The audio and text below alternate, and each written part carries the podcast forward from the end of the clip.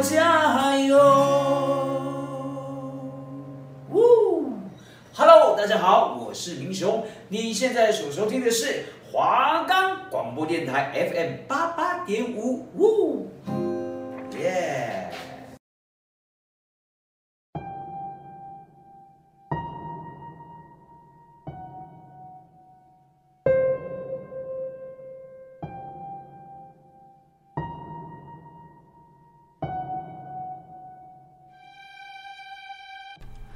果你也跟我们一样害怕鬼，但又喜欢看都市传说，那就绝对不可以错过我们的节目。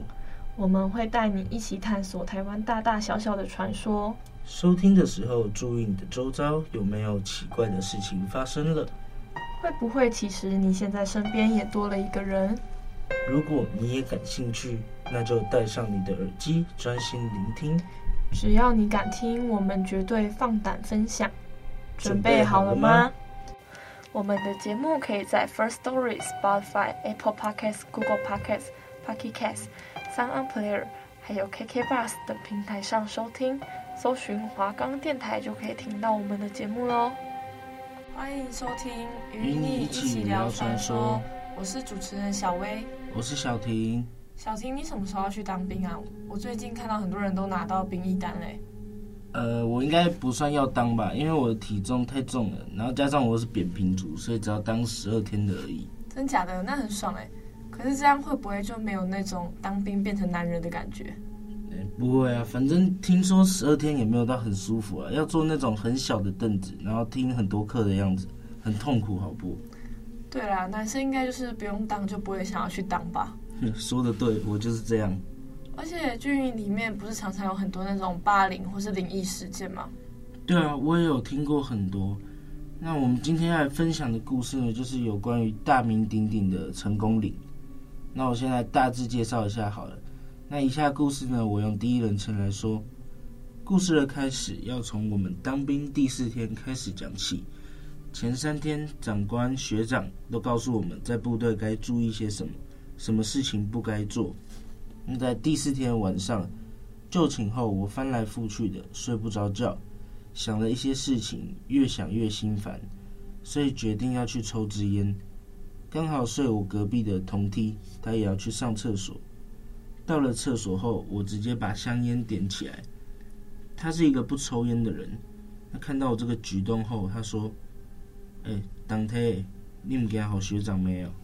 我说：“惊啥？不是惊啊。”我心里当下是在想，大概知道学长们的作息，他们通常不会在这个时间点来厕所，所以我才决定要抽烟。之后跟同梯抱怨完让我心烦的事情之后，我们就回寝室睡觉了。那时间过了不知道多久之后，我开始有睡意了，而就在我翻过身准备睡觉时，我看到我左斜前方的床铺有一个人站在那边。看到当下，我心想，应该是准备要换哨的学长，所以我也不以为然的闭上眼睛继续睡。但是有点奇怪的是，怎么都没有穿衣服、换鞋子、用腰带的声音，这实在是不太对劲。于是我张开眼睛看那个身影，他还是站在那边。看到当下，我就觉得怪怪的。但就在我准备再次仔细看清楚时，我看到他移动了，而且好像脚踩着滑板的感觉，滑了两三个床铺的距离。我知道我看到那个了。我的第一直觉反应是直接翻身过去想叫醒同梯，但是来不及了。突然间有股被电的感觉，直接在我的背跟后脑勺了，就好像有人在你背后。那个距离大概算得出来，不超过十公分。他已经贴在我背后了。当时我最直觉的反应是立刻冲去门口，打开寝室的灯，但我又觉得这是不是我的幻觉？如果我开灯后，一定会把学长们全部吵醒，因为我们对面又是士官寝室，一定会被骂翻。所以我只好改第二个选择，踢醒童梯帮我。也不知道踢了几下后，他微弱的声音说：“童梯，我知道。”听到他的回应后，我也不知道该怎么办，因为这不是我的幻觉，他真的就在我后面。而就在我犹豫着到底要不要冲去开灯的时候，我已经不想管会不会被骂。那他居然在我们旁边绕圈圈。补充一下，我们两个睡的床铺比较特别，是两个上下铺并在一起的。我们两睡下铺，上铺是没有人的，只有我们的前面是整排并在一起的床铺。紧接着，他在我们头上停下来了，他在上面笑了两声，是女生的声音。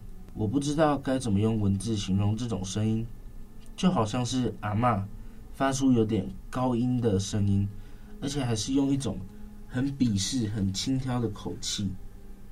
那就在这时候，我同梯突然尖叫了一声，这个尖叫也吵醒了整个寝室，然后他就不见了。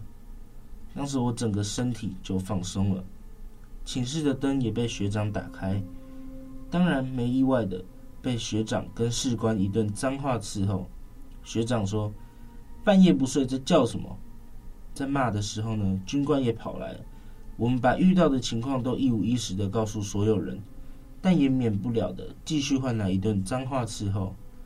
结束后，军官叫大家继续睡，但遇到这情况，我们两个该怎么继续睡呢？我们两个熬了很久，终于熬到天亮了。在早点名的时候，全连也知道我们发生的事情。之后在分配勤务的时候，连长把我们叫过去。连长说：“你们换个床位吧，那两张床就先空着，放假的时候再去庙里拜拜。”你们在营区里有说过什么不礼貌的话吗？听到这问题，我当下抖了一下。我在厕所偷抽烟的时候曾说：“惊啥？没得惊呀。”后来白天我们俩讨论时，同梯说，当他知道他在的时候，念了阿弥陀佛，他有在他耳边说，好像没用哎，所以才笑那两声的。太毛了吧？但真的听说鬼就是你越不信，然后他就会越来找你，就是看你有没有那个体质遇到而已。对啊，而且成功岭还有一个很有名的红衣女鬼的传说。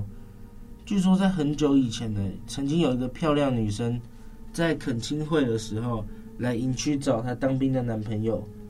那那天她穿着一身艳丽的红色洋装，军中的男生们都注意到这个女生长得很美。那其中两位新兵呢，就对她起了色心，就趁她男朋友不注意的时候，把这个女生拖到偏僻的厕所强暴，并且杀人灭口。嗯。在这之后呢，军中就出现了奇怪的现象：有人在半夜站哨的时候听到哭泣声，有人会看到有穿红色衣服的女子飘来飘去，寻找当初杀害她的人；也有人说，在半夜起床上厕所时，对着镜子会看到有红衣女子在身后。因此，有不少人吓得不敢半夜独自上厕所。之后呢，还有一个灵异事件轰动整个军队。事件发生在隔壁大楼的另外一个营。这个营的营部连呢，有位士兵在某次休假的时候车祸身亡。原本是还要在一年才能退伍的，就在他同梯快退伍的时候，他回来了。那附身在一位入伍前是跳八家将的新兵身上。有趣的是，他附上身时。开口第一件询问的事情是问怎么没有看到他同梯或是其他熟识的人。原来在他死亡后的这一年间，他所属的营部连原本在二楼，后来上面下了命令，跟三楼的部连调换了，所以他回来这个大楼的二楼的时候，才找不到认识的人。当时的布衣连还在接训新兵。结果就挑了这个体质合适的新兵来附身。布衣连的士官赶紧上三楼找营部连的人下来问清楚。结果他是回来要退伍令的，并交代好日子时辰烧给他。当晚这个营的营辅导长轮值查哨，当时还有一名士官陪同。他们经过营区某处的围墙，有看见一名身穿便服的人。当时，这位营辅导长用手电筒照着他，出声询问他的身份。没有再走近，是因为觉后来据传闻，是因为这个穿便服的人看起来有点半透明跟模糊。便服男子只回答营辅导长：“辛苦了，这么晚还要查哨。”结果营辅导长旁边这位士官呢，生气的骂说：“你哪个单位的？没听到营副长在问吗？”想不到这个便服男子也生气的回呛：“你几梯的？”后来他就消失了。营辅导长很讶异，但是又不信邪。隔天一早，集合这个营的士官兵。并让他们携带便服受检。他还记得便服的花色，想抓出是谁在装神弄鬼，当然是找不到。后来听说发烧了几天才好。银辅导长看见的应该就是那位弟兄吧？啊，应该是好兄弟才对。最后这个有点好笑，但又蛮恐怖的。但是那个红衣女鬼好可怕哦！不知道为什么很多鬼故事都是红衣的。那你的指甲还做红色的，你看到自己的手不会觉得害怕吗？这我才刚做哎，为了迎接十二月的圣诞节，嗯，结果被你讲成这样，这个红色好像真的蛮可怕的。好了，不要聊我的指甲了，来讲下一个故事。在网络上有一个房屋中介 PO 的文章，他是专门卖凶宅的房仲。那以下的故事我就用他的第一人称来说，嗯。我曾经经手过一间房子，它是凌晨四点多的时候，有个人从社区八楼跳楼自杀，早上九点多的时候就被投资客收购完成，然后签约了。这种钱很好赚，加上屋主对于这种事情也很无奈，通常都只希望赶快把房子售出，免得厄运找上自己。然后这么多年来，我也经手过不少凶宅，有些就跟正常的房子一样，但也有些发生了许多令人匪夷所思的事情。甚至有些还让我印象深刻，也许是因为买卖凶宅的关系，我的运势曾经有一段比较不好，所以就想要把这几年遇到的状况写在网络上跟大家分享。现在要讲的这个故事呢，我一直在想要怎么讲才能表达它的状况，因为这间房子的问题非常的大，可能只有都跟敲掉才有办法解决。还记得三四年前，有一位同行的朋友介绍我一间房子。它位于台中沙鹿龙井那一带，是一间公寓式的老旧房子，没有电梯，是顶楼的。当时他跟我说，这房子的价格很便宜，便宜到让我觉得这个房子就算不是位于蛋黄区的，也不该这么廉价。我朋友就说了，这房子便宜一定有问题。屋主讲白了，他的房子出过的事情。我心想，果然，不然这种价格你哪还会跟我讲啊？自己不吞下去才奇怪。我问他说：“这房子过去是发生了什么事情？”他很简单的回了我一句：“上吊。”这种问题房子虽然很常见，但老实说还是让人家挺害怕的。毕竟人死后一口气要吐出，但是上吊的人那口气是被勒住的，等于是他死的时候那口气仍然是聚集在体内的。尤其是自杀的人，那时候心情低落、怨恨跟痛苦的。而那股怨气跟痛苦就累积在死者的体内，但我仍然跟我朋友说，我可以去了解一下吗？因为你只说了上吊而已，我想要去了解一下原因。如果房子价格不贵，原则上应该不会太难处理。嗯。我朋友也跟我说好，他这边安排一下，让我跟屋主碰面，了解一下状况。毕竟他也是朋友，跟他透露了讯息，对屋子的背景只知道有房客在里面上吊。约好屋主之后呢，才知道。屋主并不住在出过事的房子里，所以约在他另外一个透天谈。但当我们听完屋主说的整个过程之后呢，才意识到这可能不是这么简单的房客自杀的问题。记得当时我跟我朋友听完之后，甚至打了哆嗦。他没想到这房子这么离奇。我自己在离开屋主家之后，转头跟朋友说：“也太邪门了吧！”我朋友也只是一脸懵的样子看着我。虽然我还是承接了这个物件的买卖，但关于这个社区住户的许多讯息，却不敢再深入的接触。在外面深呼吸了一下，回想屋主说的内容，以下是跟屋主聊天的回忆内容。抱歉让你们走一趟这里，我房子的问题已经有先跟你朋友说了，主要就是曾经有房客在里面上吊往生，在事情发生之后呢，有请一些法师超度诵经。所以之后仍然继续租给其他的房客。当然，我后面租金也降得比外面便宜很多。最后一个房客，我甚至租他一个月一千块。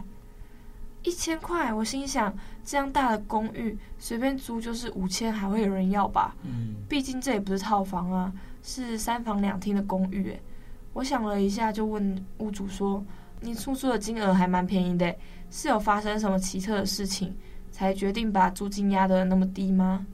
屋主叹了口气说：“我这么说吧，我会租这么低，不只是因为房子发生了事情，而是后续一连串的事件。”所以后面租金才这么便宜，我就跟屋主说，可以的话，能直接告诉我发生了什么事吗？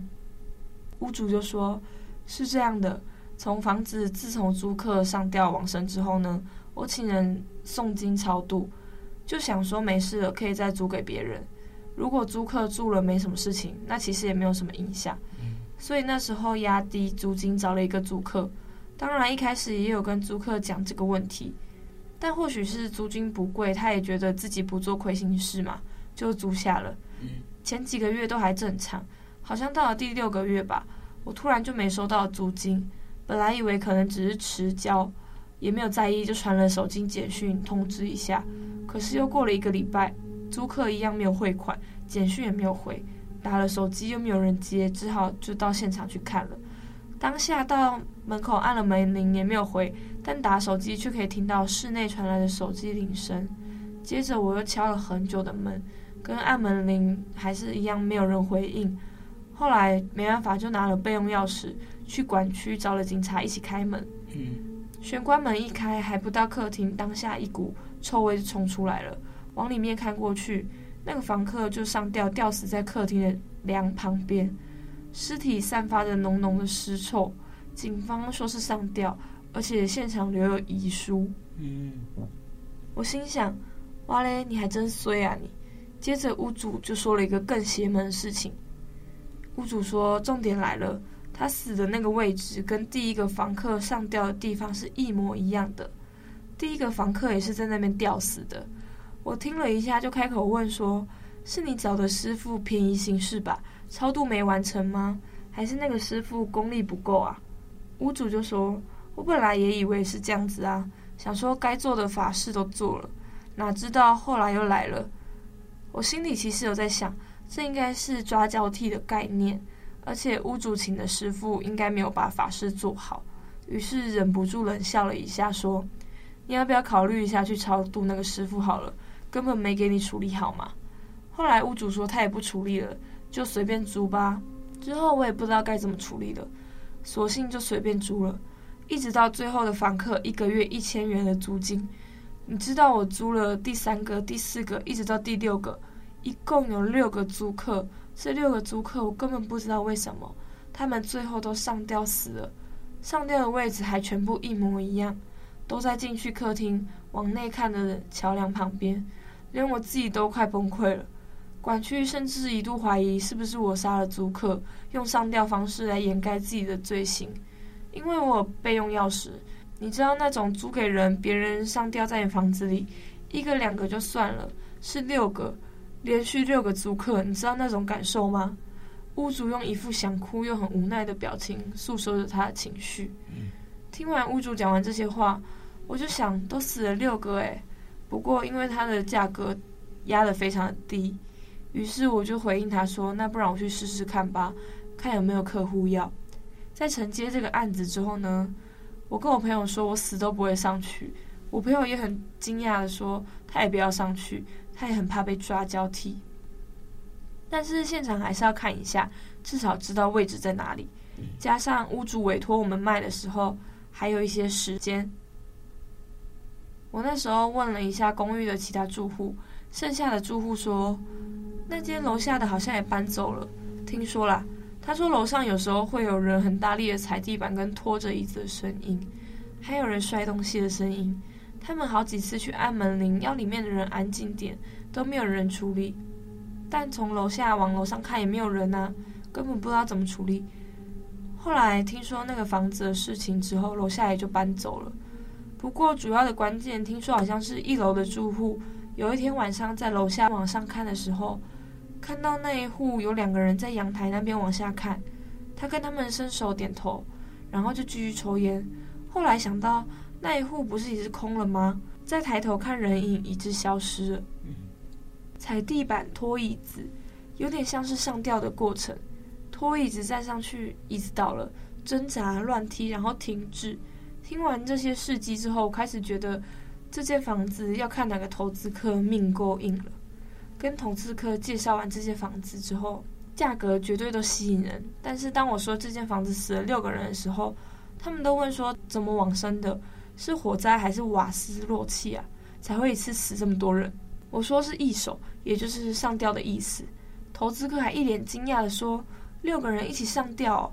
我说不是，他们是六个不同的租客，在同一个地方、不同的时间上吊死了，而且连续六个租客。投资客说：“哇，有没有这么邪门啊？原屋主都不处理吗？”我告诉投资客说：“不是不处理，是已经处理不了了。”后来这个案子找了许多投资客，都没有人愿意购买。或许是听完这个故事，全部都退缩了吧。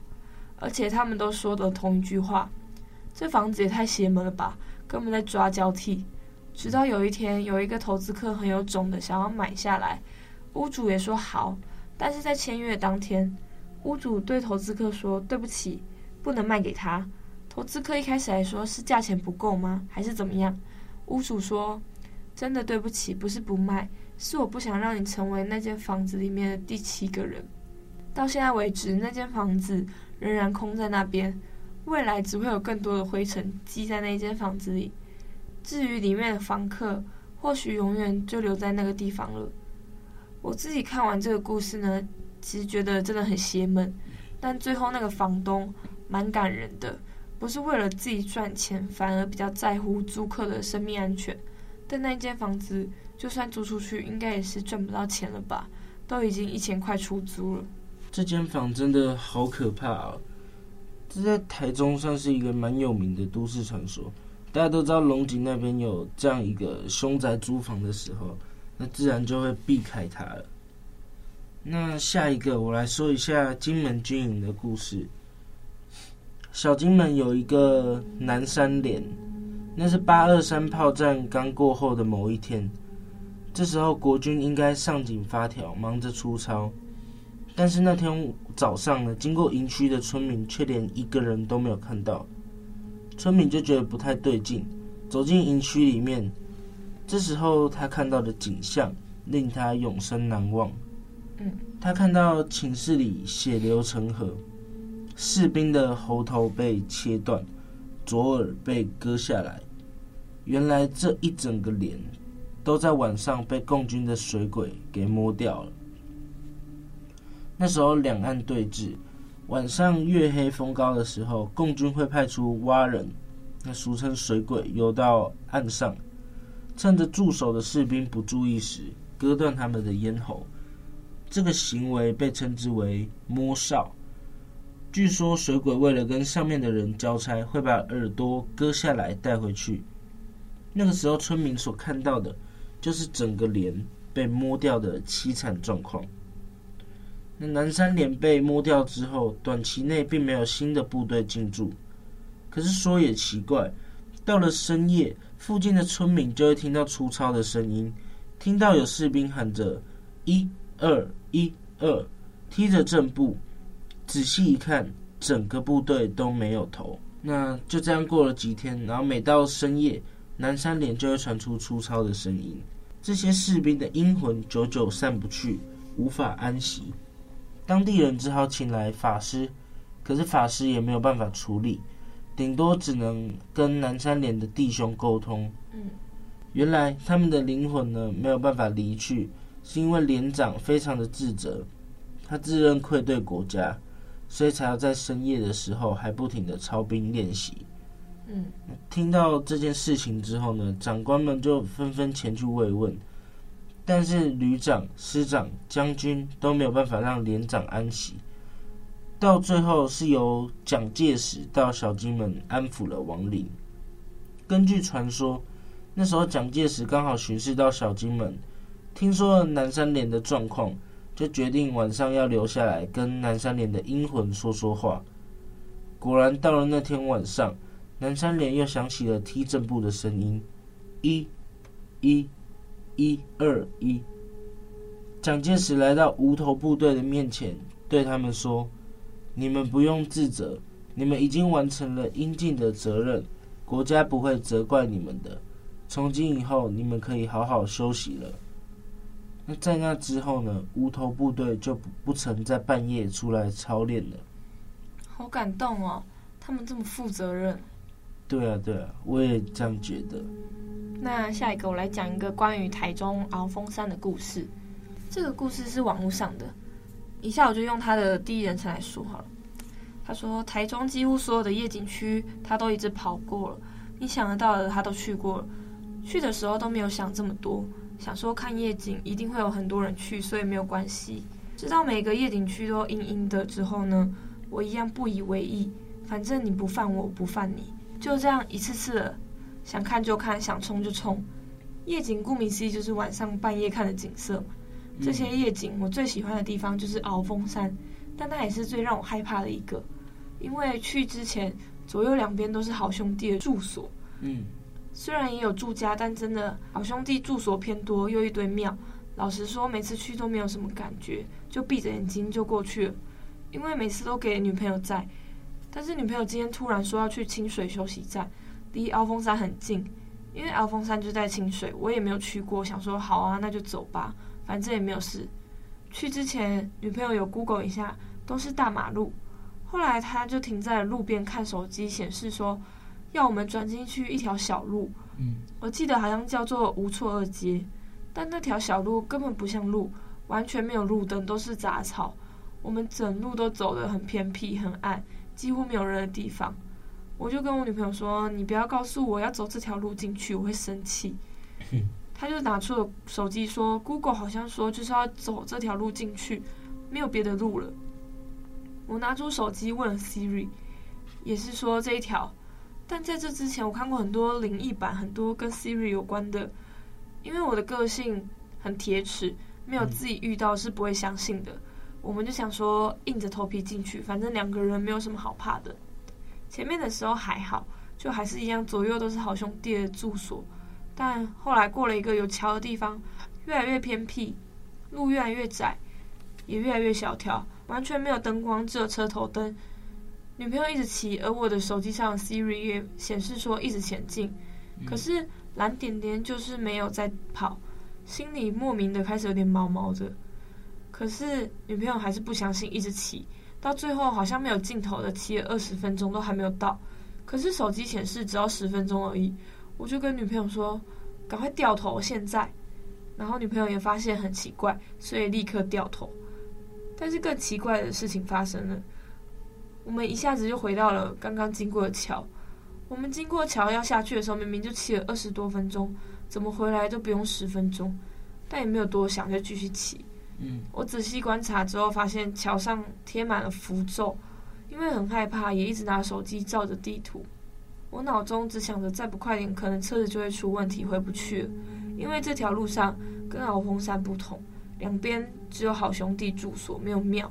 我没讲话，只是紧抓着我女朋友的衣服，越抓越紧，快哭了出来。一直想着要怎么办，会不会回不去了？可是很奇怪的，我们很快就出来了。出了那条路，本来都没有讲话，女朋友突然讲了一句：“出来了，出来了。”我瞬间松了口气。手机地图上的蓝点点也开始在跑了，刚刚是静止不动的状态，谁都没有办法解释刚刚是什么情况。但唯一知道的是，没有走过的路真的不要乱走，尤其好像是没有灯光的路。好像真的还蛮常看到这种导航乱带的，之前也有看到文章，也有乱带到根本没有路的地方。嗯，好啦，那我们今天时间也差不多到一个段落了。如果喜欢我们聊的都市传说的话，下礼拜也要准时收听，与你一起聊传说。拜拜，拜拜。